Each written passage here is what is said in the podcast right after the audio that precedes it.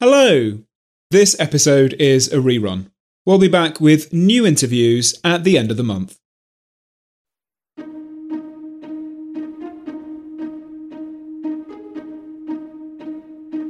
Hello, and welcome to the How To Academy podcast, the show where we share some of the live stream events we host every night with some of the most exciting figures in global culture.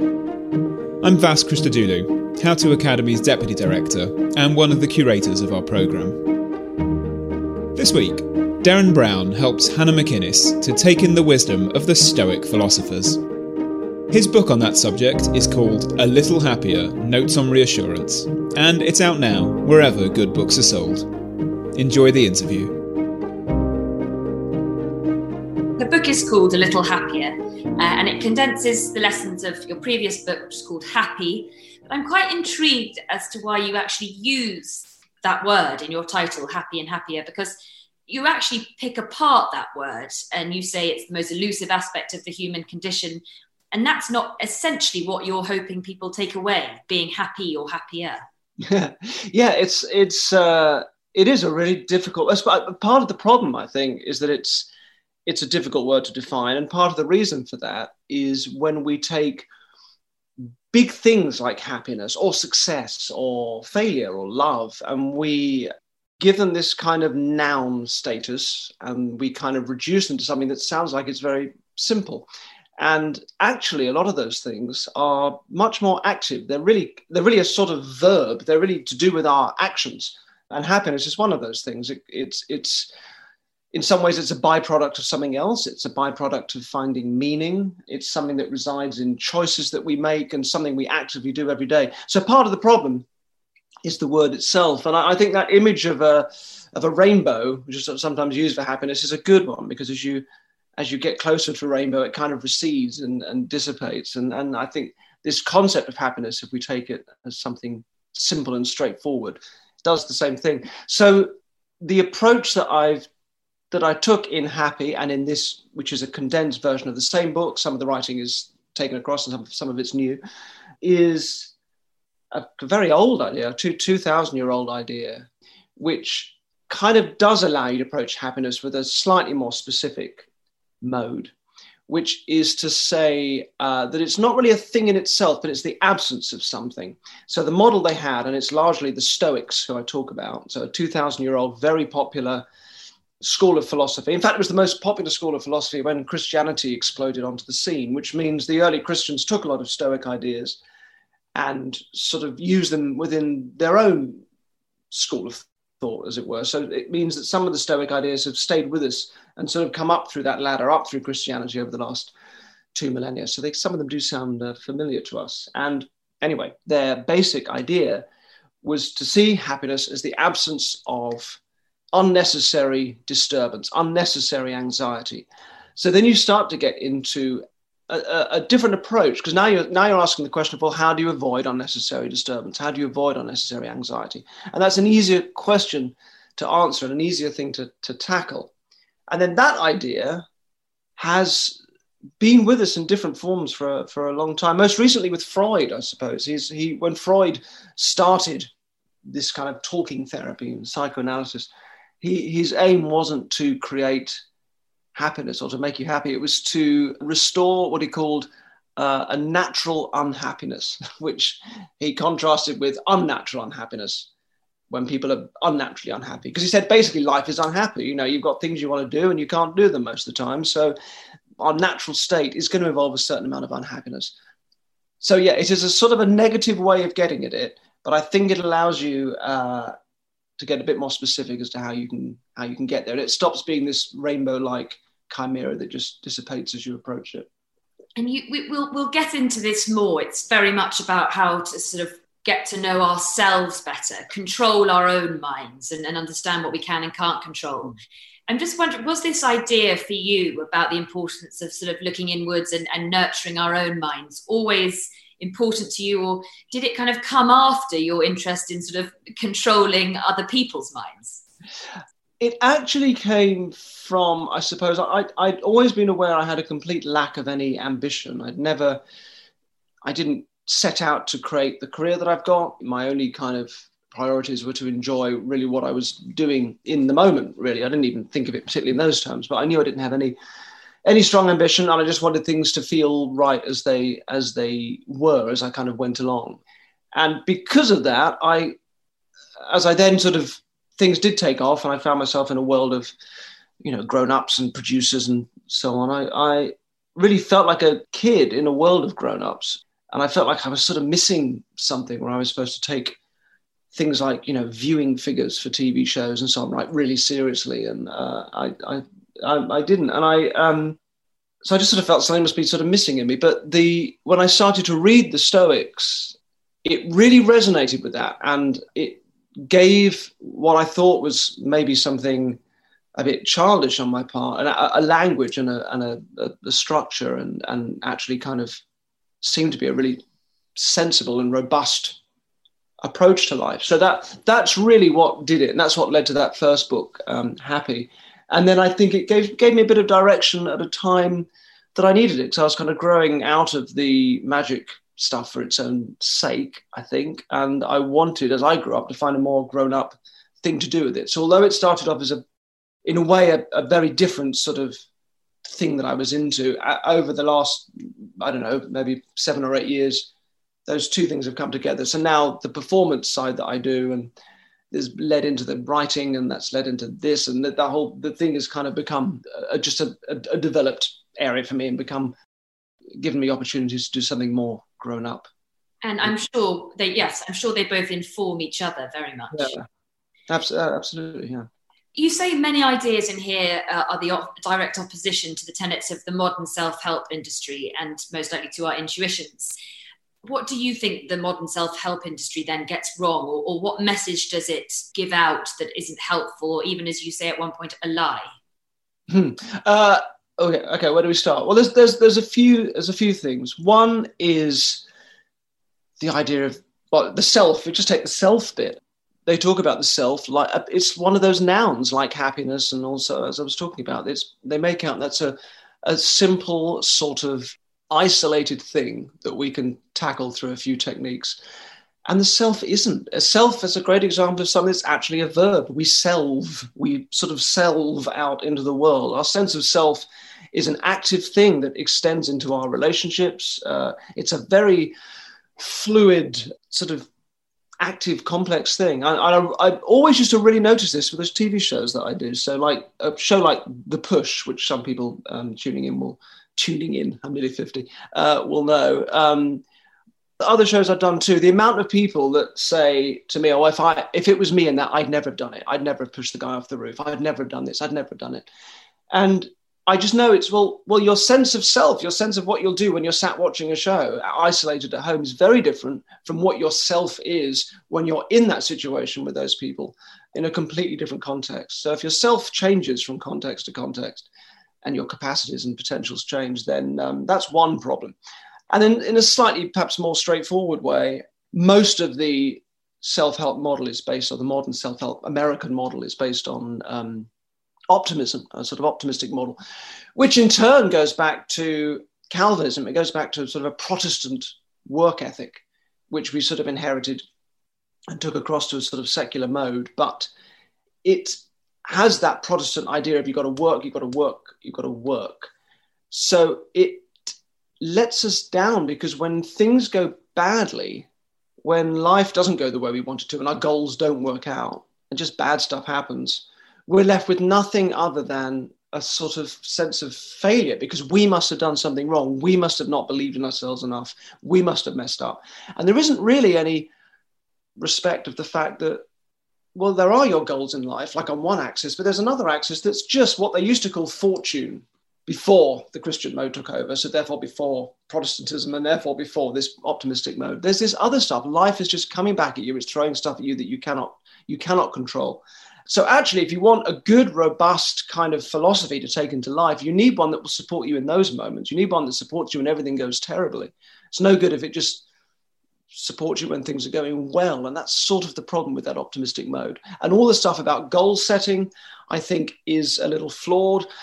Um, I think short term goals are great um, and helpful, but long term goals are really problematic.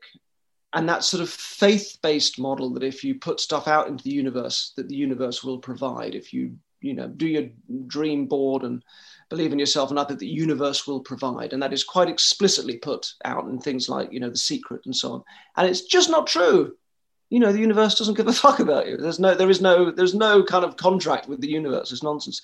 Uh, much better to accept that the universe doesn't care, and that half the time things are you know things are there's this other axis there's this other side of things that you have no control over and to make your peace with that to move in an easier accordance with what they used to call fortune that should be the key not believing that you can crank up this line that we live which is an x equals y diagonal that you can crank it up in line with your own goals uh, because that's going to let you down and then you'll just feel like you failed But goals give you purpose, don't they? Goals, or, or, I mean, what's the difference between a goal and a dream? And lots of us find that we live for our for our dreams. They give life more meaning. They give you something to, you know, you, you say, I suppose, strive is a is a bad word, but they they can enrich our lives, can't they? Absolutely. I think the key is to have high intention but low expectation, and I think that's where the goal thing lets us down. By all means, we should be putting out stuff into the world. We should, you know, having so high intention but in terms of what you actually expect the world to give you back, that's that's the problem is when we get too attached to that. So there are a few problems with goals. And again, I'm not talking about short-term goals because clearly, if you want to learn a language or you want to drive a car or I don't know, lose some weight, there's all sorts of like you know short-term examples where goals are going to be very helpful. But to give you an example of this, the, the problem is that you can spend your life climbing a ladder and then realize you had it against the wrong wall. So the problem we're talking about a long a long term. So a good friend of mine, I've, i use this example in the, in the book, I believe, um, did a thing that a lot of people do. He decided he was going to be a millionaire by age whatever, and he was going to start a business, um, build that business up, and then sell it.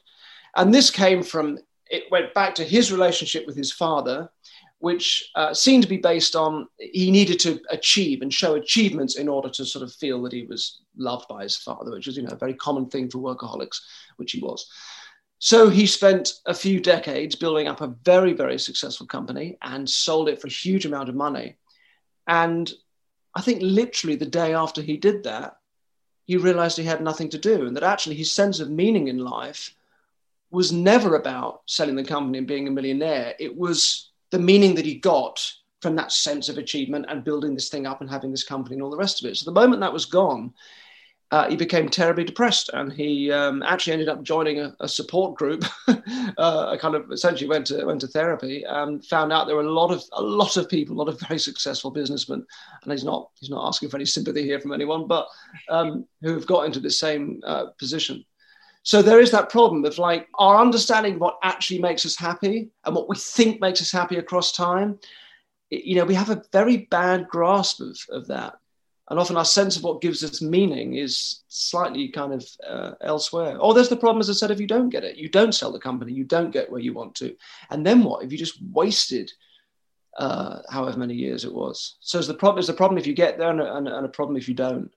And a problem in thinking that you know, as I said, the universe kind of owes you something because you've because you've put that intention into it. Sometimes it's fine, but it's there's a thing that you're you're pinning your happiness on something that is completely out of your control. Or at least there are parts of it that are in your control, right? That's your intention. But the important bit, the outcome, is not under your control. And unfortunately, that's where you're pinning your well being.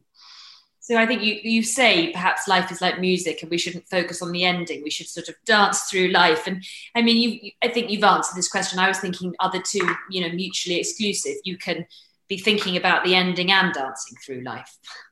Yeah, that's a lovely metaphor from um, Alan Watts, who made the point, and it's a good one that. Um, you know, we don't. When you read a book or you know watch a film, you don't just skip to the final scene because that's where it all comes together. You, you, you know, we don't do that, but we we do tend to you know, if we if the last scene of a film is terrible, it lets us down, we tend to kind of dismiss the whole thing. It's a, you know, we're, we're very caught up in stories and how they work out.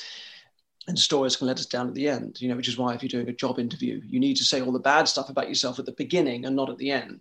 Because uh, what happens at the end is is uh, is very important. But yes, he says maybe life is supposed to be like a piece of music, and maybe we're supposed to be dancing, which of course ties into this whole idea of living living more uh, in the moment and not fixating too much on the future. We do we are we do live with a contingent future ahead of us. So we can't we can't disregard it. It's very hard to live in the moment at, at all without some sense of hindsight or context within time, or find any meaning without including before, middle, and after, because that's how meaning comes, right? Through causation. It involves time and involves storytelling. So we can't entirely live in the present despite that kind of rhetoric. But it's a good point. We fixate too much on where we want to be. Like, what is it like when we're choosing our, I don't know, GCSEs? We're doing that probably based on what A levels we might want to do, based on what university we think we might want to go to, based on what job we think we're probably going to want to do, and where that can go. Like, what is this? What is this mysterious point that we're supposed to reach when we're 50 or something? When it all kind of comes together, it doesn't. It, it never comes together. You realize it's just been this this climbing. And again, that is a, it's a religious model, the climbing of a ladder is a religious model. That's not the only model for moving forward through life and through your job. Another model is a lily pad, right? A frog on a lily pad. You spend some time on one lily pad, you sum yourself there, and then when you get bored, you hop to another one. So that's a horizontal model, right? It doesn't just have to be this vertical climb to what? There's nothing. There's nothing there. Hello, it's Vas here. One of our all time favourite guests at How To Academy is back. Yuval Noah Harari's next book tells the story of how information networks have made and unmade our world. Nexus, a brief history of information networks from the Stone Age to AI, is out in September and available to pre order now.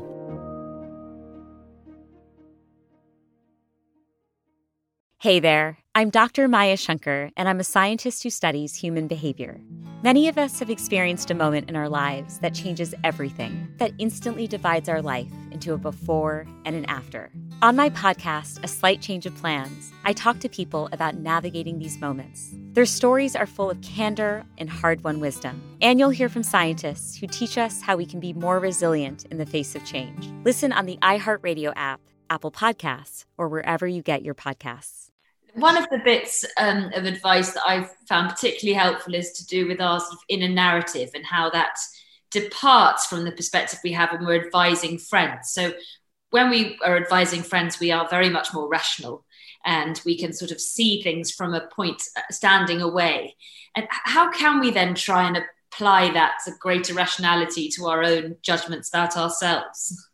It's so much easier with other people, but the, the, the point is it's sort of the nature of storytelling, you know, that life is actually complex and messy. There's an infinite data source coming at us, an infinite number of things that we could pay attention to, but we choose what we're going to pay attention to and we join up the dots in a particular way so we can make sense of and have a, a story of what's going on, which allows us to move forward and, you know, sort of basically function.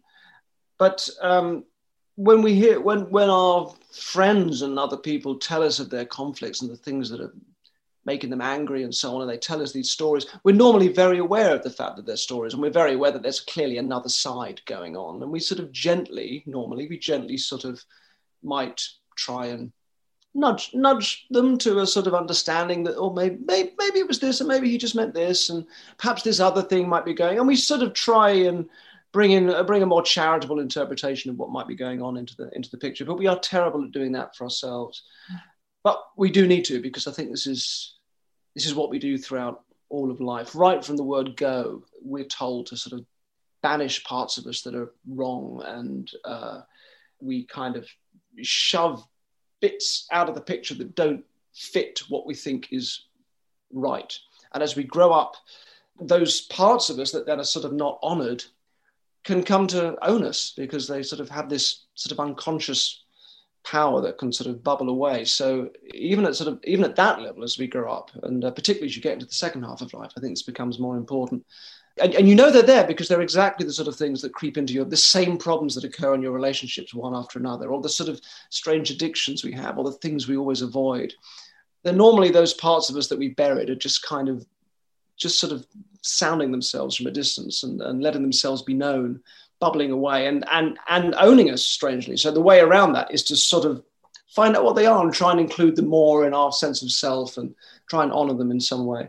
And likewise, all the things we banish from the stories that we tell tend to be the things that create these conflicts and somehow we just need to sit in a certain amount of ambiguity more and not always go for this sort of certainty. The nature of telling ourselves a story about the world, stories about graceful arcs aren't they? They're kind of like when you watch a film, everything sort of kind of makes sense, and, and all the stuff that's too nuanced or conflicting or messy gets excluded, and we we we sort of try and apply this same model to the world, and of course that isn't that just isn't the reality, and our our our certainty about something is really only a, a narration of how much ambiguity we're actually willing to uh, to tolerate, and we need to you know we need to tolerate it more as as we grow up. So, so are you saying, in a sense, then that all the messiness and the complication and the story that doesn't fit the sort of neat narrative is there in our minds, and we push it to the back of our minds, but we're sort of trying to live a kind of false way of living that sort of fits to a story that's too neat, and, and we just need to sort of accept all the messiness and complexity. Yeah, essentially. I mean and i think sometimes that's easier than others and sometimes it's helpful and sometimes it's not. So in times of crisis it's not helpful in times of crisis language does become very certain and our stories have to be quite like that because otherwise you know you can't really you can't go to war unless you're all rallying under the same cry. So nuance kind of has to be lost. But some people live out life like it is a crisis. You know, some some people do. If you're if you're prone to anxiety, that will sort of be your mode most of the time, and that's not really helpful. So what, what that is at the heart of it is saying it's not so much about owning our stories. We're told this a lot. You know, own own your story. I think it's more about just recognizing that they are just stories. You know, the, the, there's a nice picture of, of um, you know stories of things told around firelight in, in clearings and you've got all this forest around you that's just in darkness. This is all the stuff that's excluded while you've got this cozy little firelit center. And all the monsters are in the darkness. You know, all the stuff that's excluded is out there. And that is the stuff that will come back and get you, whether it's things in yourself that you're not honoring, or whether it's things in the world that you're just having to banish so that you can. This is what fundamentalism is, isn't it? It's just somebody not tolerating ambiguity. Fundamentalism plus power becomes becomes tyranny and if you're banishing anything that conflicts with your neat sense of how the world must be out into the forest, out into the darkness, you've got to really work to maintain that world. And the only way you can do that is by trying to control everything in it um, to fit in with this slightly pathological story you've got of how, of how the world is. So the only answer is to sit more comfortably with ambiguity and to see it is just a story and slowly allow those kind of monsters to lose their um, to lose their power you say you know we'll be prone to anxiety and and sort of it's all the way through the most important premise is this idea of trying to understand and accept what we can control and relinquish you know let go of the things that that we can't control. And today i was thinking right i can do that i can do that. And then i realized it's very hard to distinguish between the two. I was thinking well i can't control that i must let it pass and, and it's all okay as you as you say in the book it's you know it's all fine.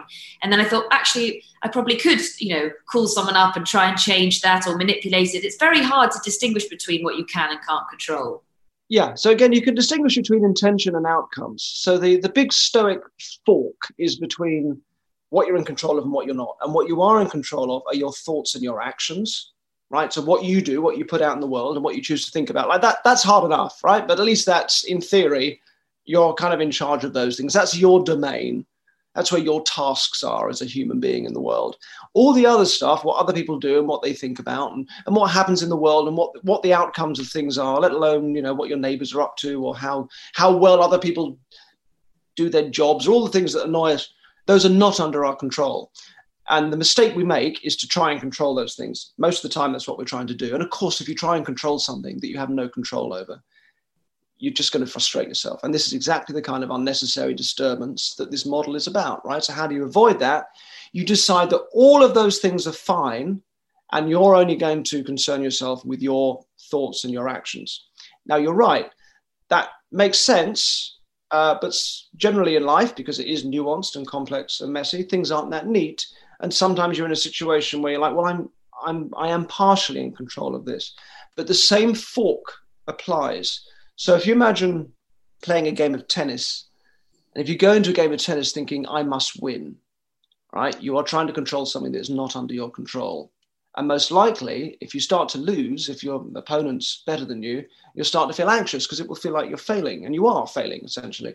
Um, so you won't play as well. Um, the alternative is to go into that game thinking, I'll play as well as I can, and I'll play to the best of my abilities Now that's something you're in control of, right? That's back on the side of your thoughts and your actions. If your opponent turns out to be better than you, you've no reason to feel anxious because you're not failing. You are succeeding still in your in your aim, and you'll play better. And tennis players will tell you this: you will play better if you make if you make that your aim. So sometimes it's about that. It's just picking apart what are the bits. So like matters of social injustice. So like, what if you do actually want to change the world? What if that's like that's a really important thing to sometimes and, and the stoics were big movers and shakers they were politicians statesmen emperors you know these were not it's not just about it's, it isn't about complacency and about going, oh, that's fine, I'm not going to bother. It can be like that. It depends how you are, kind of constitutionally, I guess. But uh, yeah, so in things with matters like that, it's separating again, what are you in control of? You're in control of how much effort you put into what you do. So you could spend your life fully emotionally committed to changing something in the sense of doing your best to sort out this social problem as you see it but you're not going to commit yourself to an outcome because that outcome might happen three generations later anyway. It might be nothing to do with you. And if you do pin yourself to that, you're just going to get bitter and anxious and too angry and all of those things that are actually going to get in the way of you doing a good job. So you're just separating what you are in control of from what you're not. And separating outcomes from intention is, is one aspect of that. What I find for myself is that thought of like, which side of the line is it? And I think a, a big thing of just having the sort of security, having the understanding that, oh, it's fine. If it's on this side, if it's on the external side, as in not my thoughts and actions, then it's fine. It is fine as it is. Understanding that, that like nothing bad happens if you do that. Nothing bad happens if you decide those things are fine. And as I said, sometimes you're going to pick it apart because you can still influence things in that world, but only to the extent of what you're in control of so you're, you're, you're separating those two things. But that thought of how is that the question I ask is how is it how how could it be fine for this thing to be to be the case? This thing that's bothering me, how could it just be fine that that's like that? And sometimes the answer is easy, sometimes it's not. Sometimes it just needs to drip in, just sort of drip by drip into the into the soul. But that's the key thought. And I, for me, it's like waking up as a kid on a Saturday morning and you think you have to go to school, then you remember it's Saturday and you don't have to. That sort of rush of relief of, oh, it's fine. You know, it's fine that this guy's a dick and that he, fine that these people don't like me, or fine, whatever. That's fine. That's their own stuff. That, that's fine. It's fine that I didn't get the job, didn't get the promotion, didn't get the thing. That was somebody else's. All you know, it's, it's fine. You're, you, that's not your job to have or do those things, or it's not your job to have everybody like you, or it's not your job to whatever. Your job is to, is to do, is, is about what you put out in the world uh, yourself. So if, if success then is not about reaching a goal, so to say I've succeeded is not about I won, I got there, I did it, I made it. What is success about? You talk about in the in, in the book it's about talent and energy, for example, and I'm wondering if you could explain that a little more. Yeah. Okay. Well, look, ultimately, success is going to be about a relationship between what happens in the world and what your expectations were, right? So if your expect, expectations are just to do as well as you can in something, then you can still feel a success in that, even if the results, you know, even if you don't win the thing, whatever, like like the tennis game. So there's that. That's just a relationship between what you expect, and there's a lot of power in lowering your expectations. But in terms of like what we can do towards success in all its more obvious forms in life, again, it's just what happens if you distinct if you separate the two? The bits you're in control of are your talent so developing your talent and the energy with which you get it out there. Right so if you've got all the talent in the world but you never show anybody no one's going to see it then you're not going to get very far. And if you have got all the self-promotional energy but no uh, no talent to back it up then again it's probably not going to get you very far. So those are the only things that you're in control of so those are the only things you need to pay attention to. And all the other stuff whether you get the phone call, whether you get given the job, whether you get the gig, whether whatever, you have no control over that. So you can just decide that is none of your business and focus. You're not going to make it any better by trying to control those things. All you're going to do is make yourself anxious at every audition you go to or every whatever it is.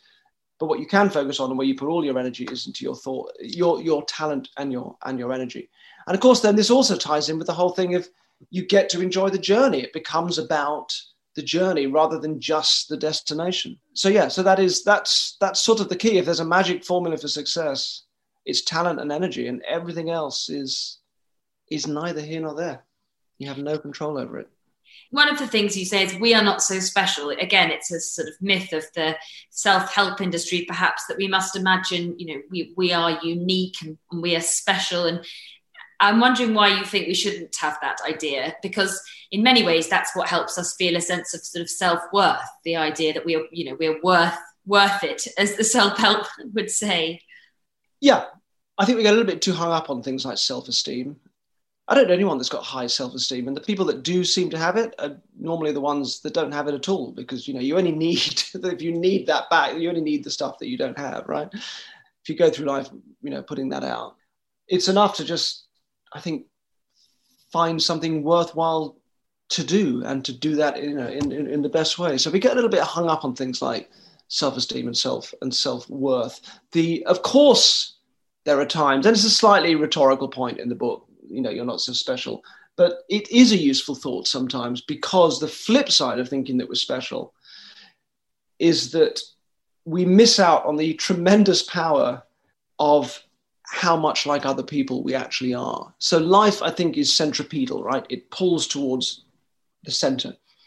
And we have all sorts of distractions and things on the outside, but eventually there will be things that happen that pull us to difficult moments in the middle. Uh, and when those when those do happen, we tend to feel we can feel like we failed. We tend to feel fearful. We feel anxious, and we certainly feel isolated. But those moments when life is doing that, we are feeling the precise weight of life. Right, all the distractions have gone. We're feeling what life is really handing us. This is the weight of existence, and it's the one thing we share with everybody because everybody gets to that same point. So we feel most isolated, but actually we are most connected uh, with other people. It's very hard to do that if we're convinced that we're special and, and unique.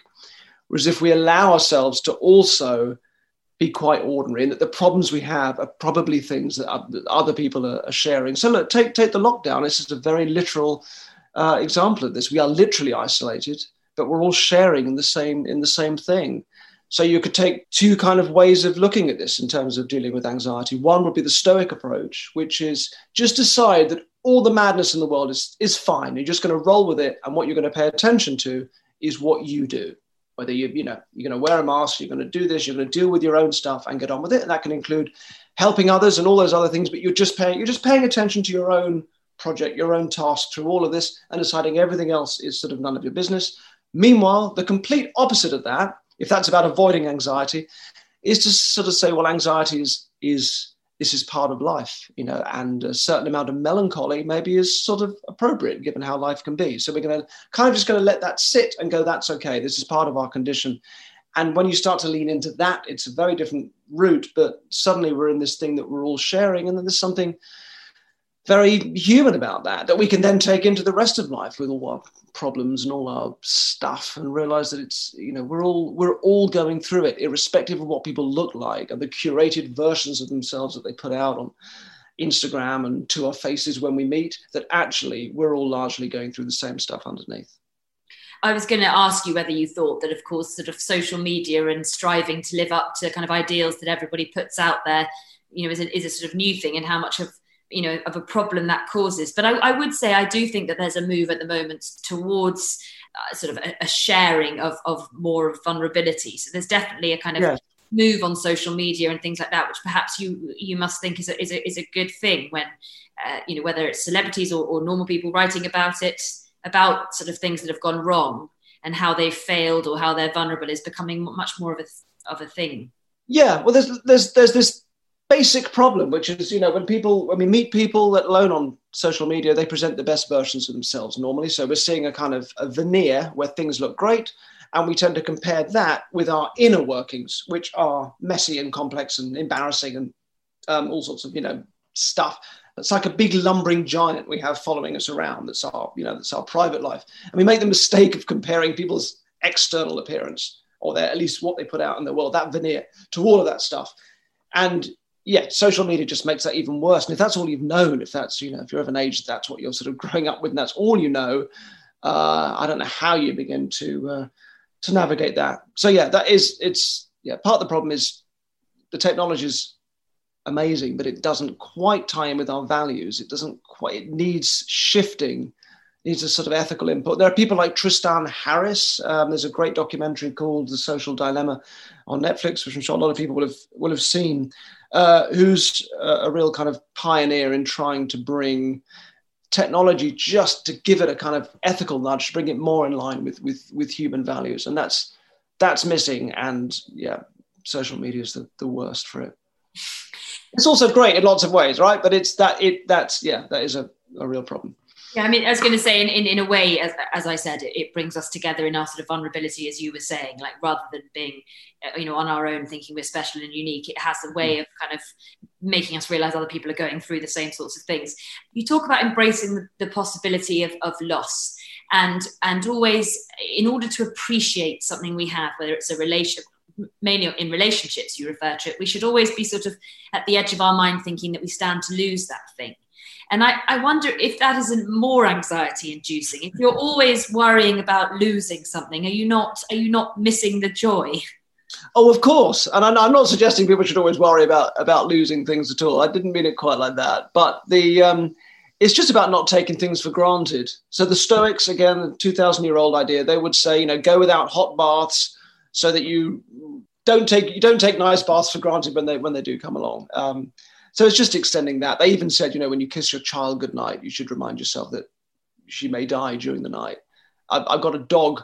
I'm, I'm, I've got a couple of dogs, but I've got, think about favorite dog here. Um, you know, she's already halfway through her life and I'm really trying to kind of make sure I do enjoy and I'm very present with her because, you know, it won't be that long before, before she goes. So yeah, it can all sound a bit morbid, but the, um, the point is just, and the, the value of it is that a lot of these things that when we feel we just own things, we start to take them for granted. And when we take them for granted, we don't we don't desire, right? We don't desire things that we that we have. You know, part of the way of spicing up long-term relationships, because you you love the person that you're with, but you desire things that you don't have, right? So it, that's why you know sexy times often get fewer and fewer with people that you're in long-term relationships with because you you you love them and you have them and it's hard to balance that with desire which is a strange thing so part of the answer to that and the, and the, reason why people can be oddly, you know, our partners can be oddly sexy if we see them perform or see them do really well in a business meeting and other people really admiring them or whatever, whatever. We start to see them through other people's eyes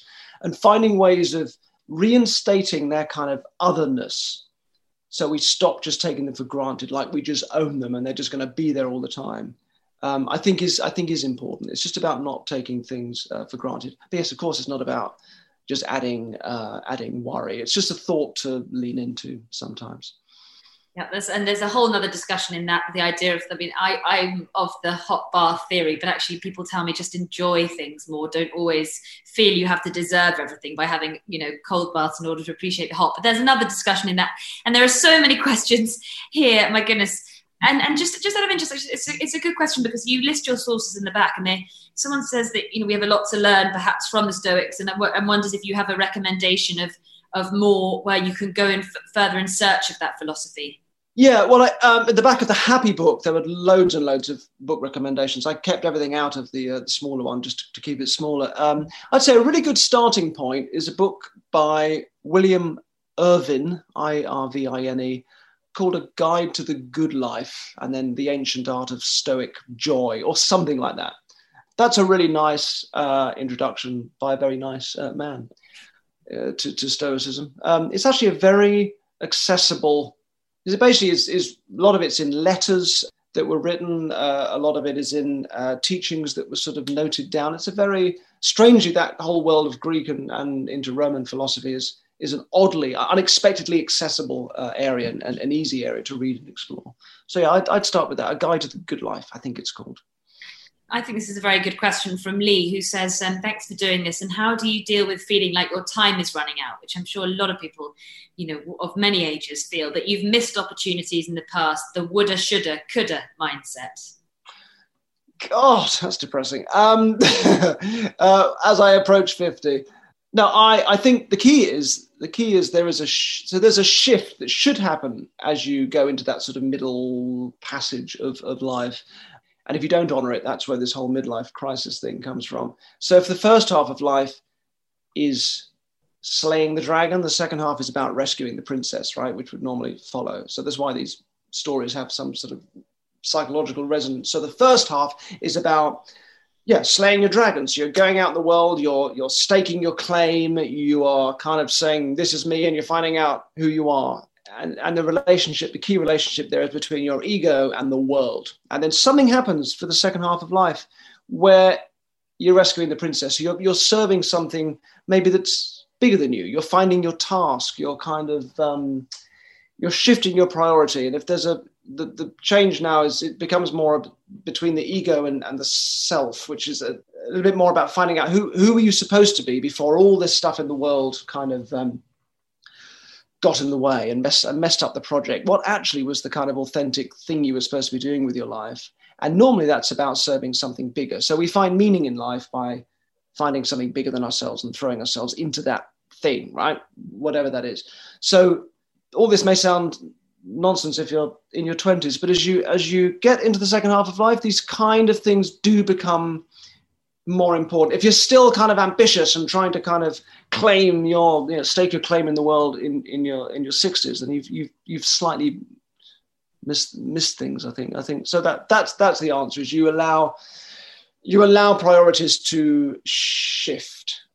That's so i'm i'm feel like i'm very much sort of on the on the cusp of all that at the moment. I've tried to do it with my own sort of work and my own interests, and you just you just lean into other things and find a, a different sort of uh, a different sort of meaning. Somebody asks, is is the central takeaway from the book everything you cannot control is satisfactory?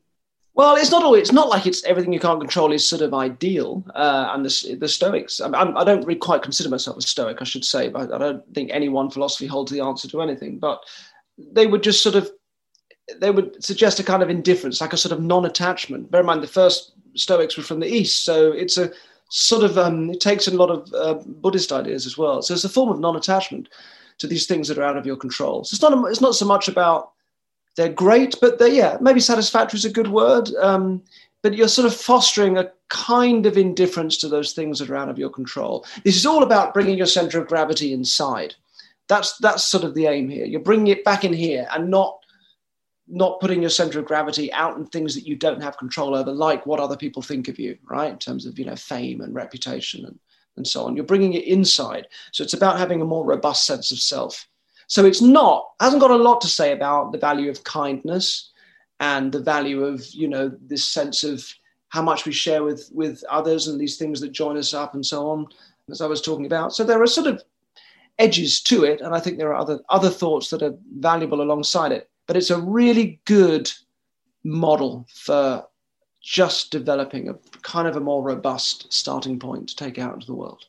It's uh, incredibly hard, isn't it, to not care what people think of you? It's a, a great idea, but um, it's, yeah, it's incredibly hard if you decide that has to be the sort of you have to do that perfectly. But it's not incredibly hard to have it as a thing to lean into.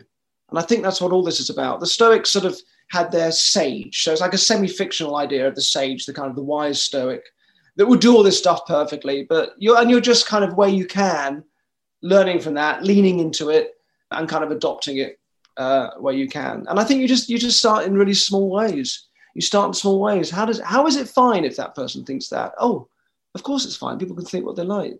I could think of, you know, a shark coming into this room now and swimming around and eating up my book. I think what I like. You know, people can think what they like. It's just stuff in their head. So you can start with just small stuff, and um, it maybe it works for you, maybe it doesn't, but uh, but it can grow and become more part of you as you kind of reap the benefits, which is just as I said, this sort of sense of gravity in in, in there. So yeah, it it's hard if you just take it as one huge big thing. And also, you wouldn't want to be like that all the time. You don't really want to go through life not caring what people think anyway i don't think i'm like that i like people to like me so i know i'm not i'm not like that but i do know that it's really helpful um, in times when we're faced with it and we need a way of you know dealing with a dealing with a problem then it's certainly a it's a really helpful approach ian's question was one that was on my list and you you you sort of covered it but i think he makes a good a point which is about uh, i agree he says with your ideas about stoicism and that we should focus on what we can control but and i was thinking all the way through the book particularly of climate change where does that leave us when it comes to problem like climate change things we need to act together to change. It's the one that really comes to mind when you think of things that are out of your control that we can't just let go. Yes, exactly. Well, the Stoic answer there would be again just separating outcome from intention, and what that can do is it it's uh, can just take out. I mean, th- th- there's always a place for anger in any kind of movement, but it doesn't always. You need to at some point transition from anger into sort of practical, you know, uh, uh, measures, and you need to get away from just just being angry because that tends to get in the way. So that's what tends to happen if you if you separate the outcome from your in, from your intention. So as with any kind of you know movements, I think that's that's going to be important. You're focusing on what you can do to actually make something change. Um, so the stoic the stoic thing I think still holds up there. I think more of the problem and a more helpful thing. I mean, there's, there's a, there's a, there's a few issues why I think it it's doesn't stick for some people. You know, it, things move so slowly. Um, the problem builds so slowly that we don't quite see it. it like, uh, and we can feel nagged, which is another thing that turns some people off. But the the it's like the happiness thing. The word, the environment, is so easily becomes something separate from us. It becomes like this sort of noun that's out there. And the moment you see the environment as something that's sort of out there and separate from you, we can disconnect from it. And of course, it isn't. The environment, it's the air that I'm breathing as I'm talking. It's, it's like it is very much here. And if you start to see the environment as something that is active, and again, a kind of a verb, like I was saying at the beginning, and you focus on the activity of it, then suddenly you realize the importance of, you know, you start to see the the insects and their activity and the, the soil's silent toil and the, the movement and its relevance to us. And we, you know, we there was a point when we had a much more embodied relationship with the environment. Over the last couple of thousand years, that's moved. We've separated ourselves because our ideas of truth have become sort of somehow bodiless. They've become quite sort of arid and cerebral, and that all that has cut us off from an embodied relationship with our environment. There's a great book called The uh, Spell of the Sensuous by David Abram, which is a really great deep dive into, into all of that. So again, you've got that problem of the it's it's not this kind of noun. When we package things up neatly as nouns, we kind of move them to arm's length. Um, and we need to unpack those nouns again and think of them more as living, active verbs that actually affect us and are complex and, and we're involved in, we're involved in a dialogue with. And all that gets, uh, all that does get get missed. So I think that's, yeah, again, that's something just to, to lean into. Hello, it's Vas here, recommending you a new book from our friends at Firm Press. This May, the author of The Argonauts and other genre defying, unclassifiable modern classics, Maggie Nelson, is back with a new collection of essays. It's called Like Love. The collection celebrates art, artists, and thinkers, including Prince, Bjork, Sarah Lucas, and Judith Butler. Like Love is available to pre order now in hardback, ebook, and audio. Ben says he'd love to hear what you think about workplace wants, uh, i.e., promotions and raises. How do you frame control over the situation when other people are involved, such as managers? Again, it's just you separate. It's a, a tricky thing to pull apart, but the idea is reassuringly simple. You separate what you're actually in control of, what you're putting out, from the results.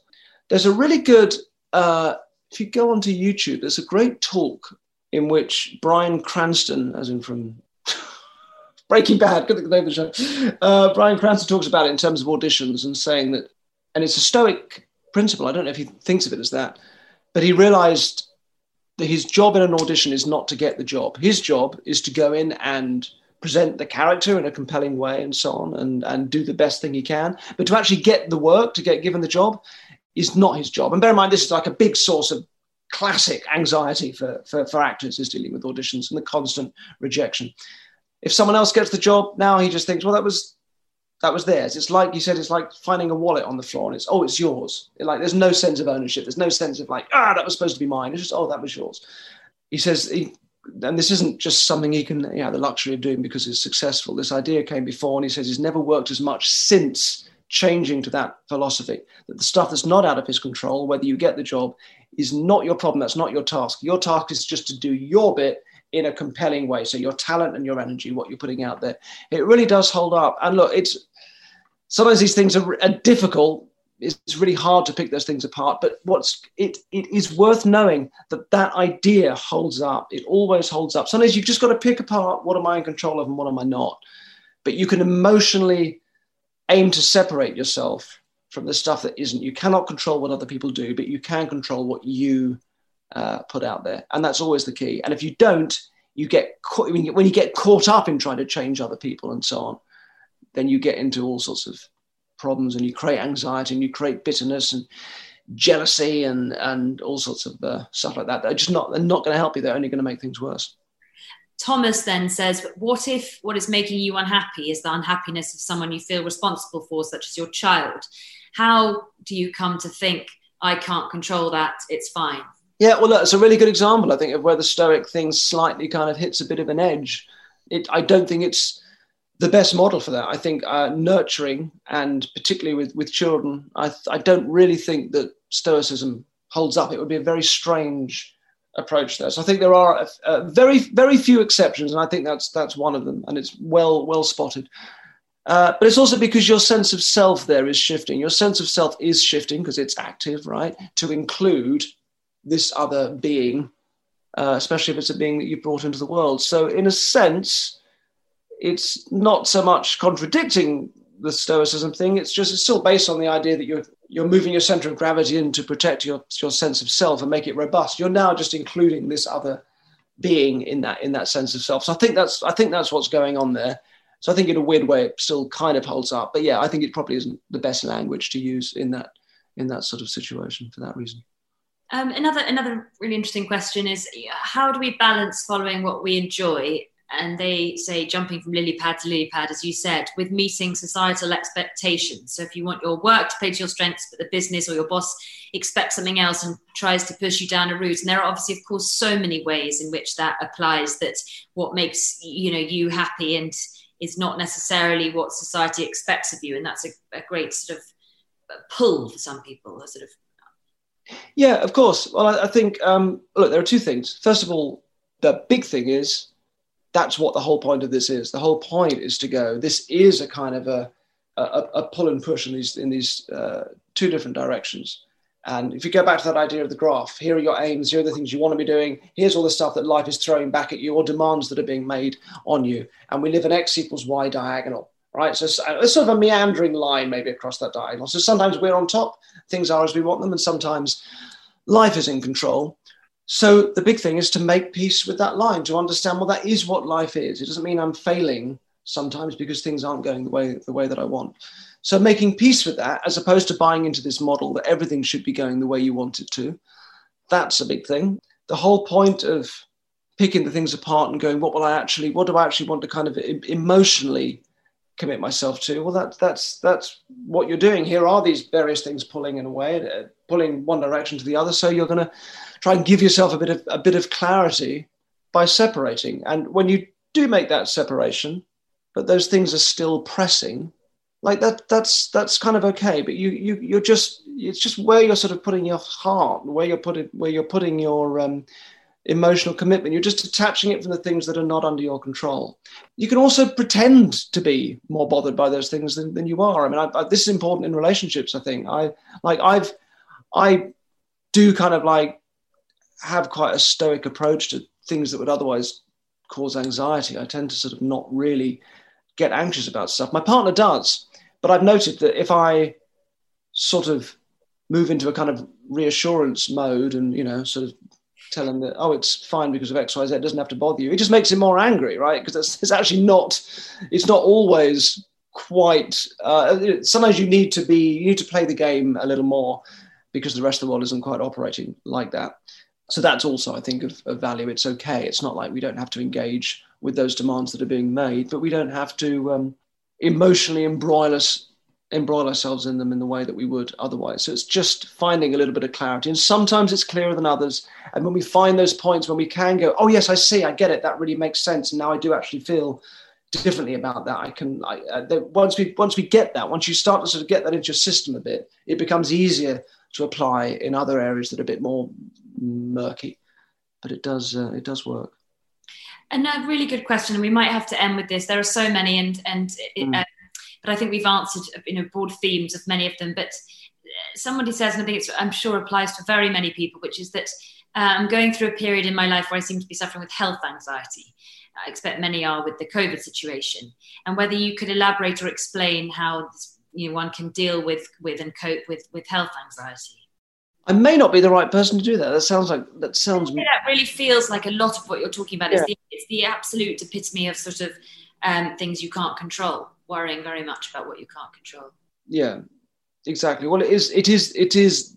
And I think even if you, even if you, um, you know, there are plenty of people, particularly at the start of lockdown, that were saying, you know, felt like they're having a great lockdown and they really welcomed it, and it's, you know, no problem at all. But even then, even for those people, I kind of include myself in this that anxiety finds ways of, of getting in, even if you're kind of okay, your partner may not be. And, and uh, that then feeds into this sort of relationship and can create problems and anxieties in a kind of secondary way. So it's, it's there for all of us in one form or another, whether it's directly related to health or, or not.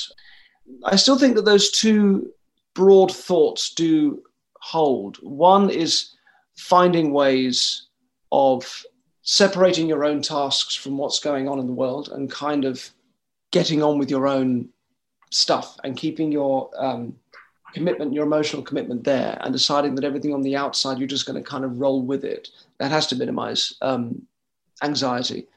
And the other thought, which is sort of the opposite thought, if it works more for you, is this feeling that it's it's all stuff that is being shared at the moment, that it isn't an isolated experience.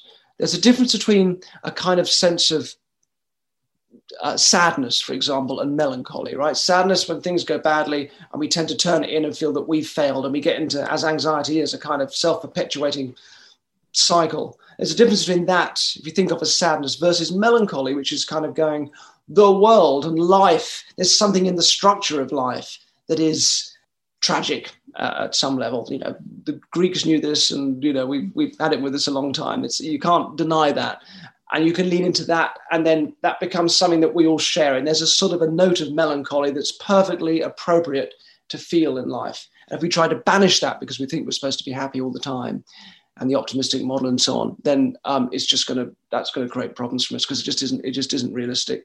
So leaning into that shared experience i think is all is also very uh, very helpful for me, those those are the two big, most helpful thoughts in a world that's kind of going mad. It's it's finding robustness here, and then it's going well. You can't do that. This is a this is at least a shared thing, and there's something really, I think, beautiful about that. I, I I've really felt it like as, as the lockdown has sort of lifted and people have started to connect again.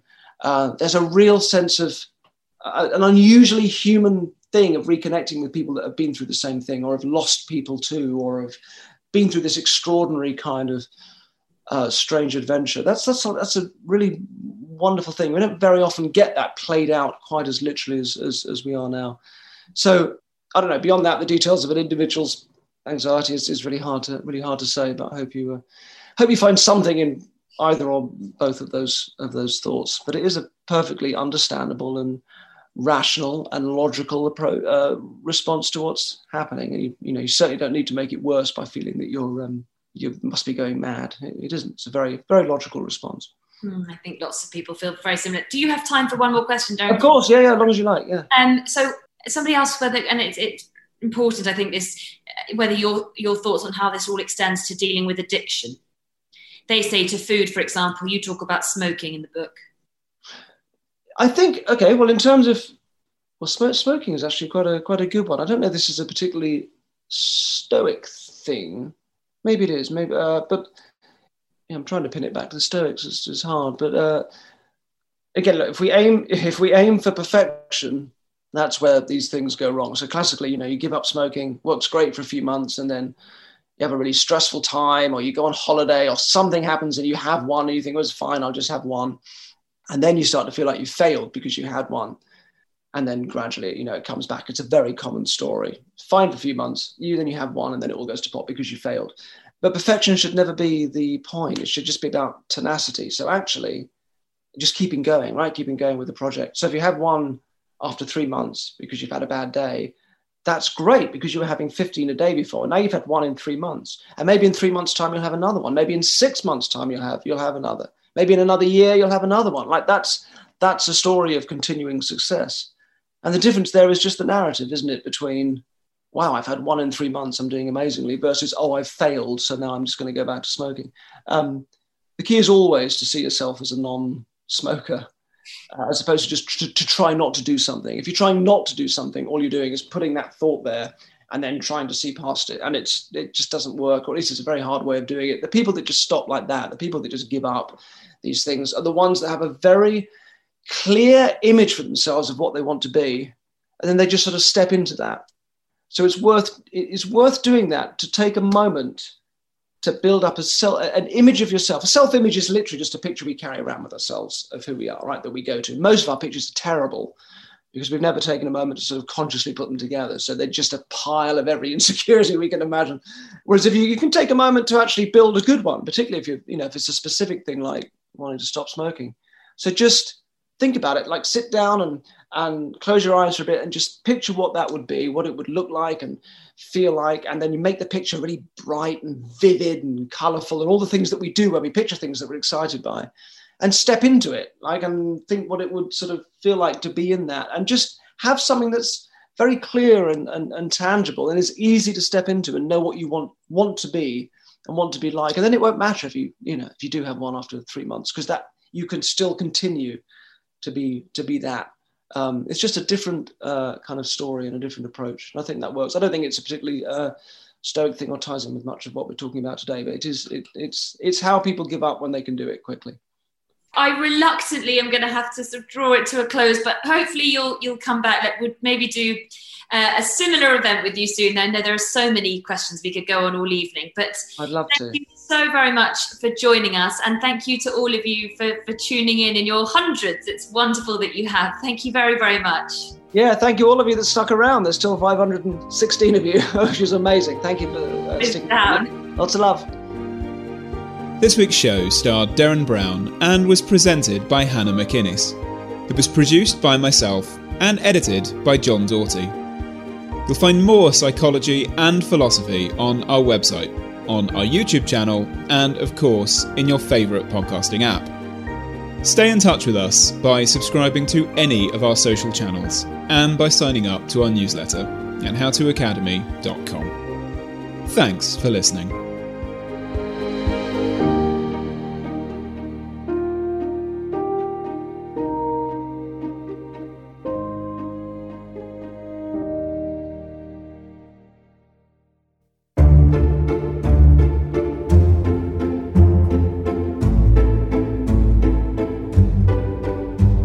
Over the last century, many parts of the world have seen the breadth of female autonomy in both the home and the workplace transformed.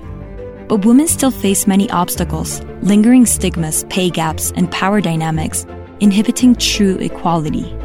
The collapse of normality during the pandemic, however challenging, presents an opportunity to make things better for future generations. Listen to broadcaster and former assistant editor of The Times, Mary Ann Sieghart, Dr. Pippa Malmgren, author and entrepreneur, former White House economist, and a World Economic Forum fellow, and Pictet's Elif Aktuk discuss women in times of change in the latest episode of Founding Conversation, a podcast produced by the How to Academy in association with the Pictet Group. Each month, we bring together some of the world's most exciting thinkers and business leaders to share ideas for understanding and improving the modern world. You can find us on Apple, Spotify, or wherever you get your podcasts.